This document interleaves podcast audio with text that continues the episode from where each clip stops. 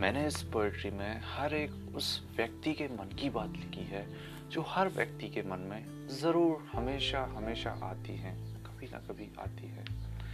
तो वो कुछ इस प्रकार है कि वो भी मान जाएँगे, सारे वादे याद आएँगे, मुझे कामयाब तो होने दो। मेरी भी सलाह मानी जाएगी, मेरा भी ख्याल रखा जाएगा। मेरी भी याद का मेरी भी याद आएगी, कामयाब तो होने दो। मेरा भी ख्याल रखा जाएगा, मेरा नंबर भी सेव किया जाएगा। मेरा कॉल काटा नहीं जाएगा, मेरे भी चुटकुलों पर हंसा जाएगा।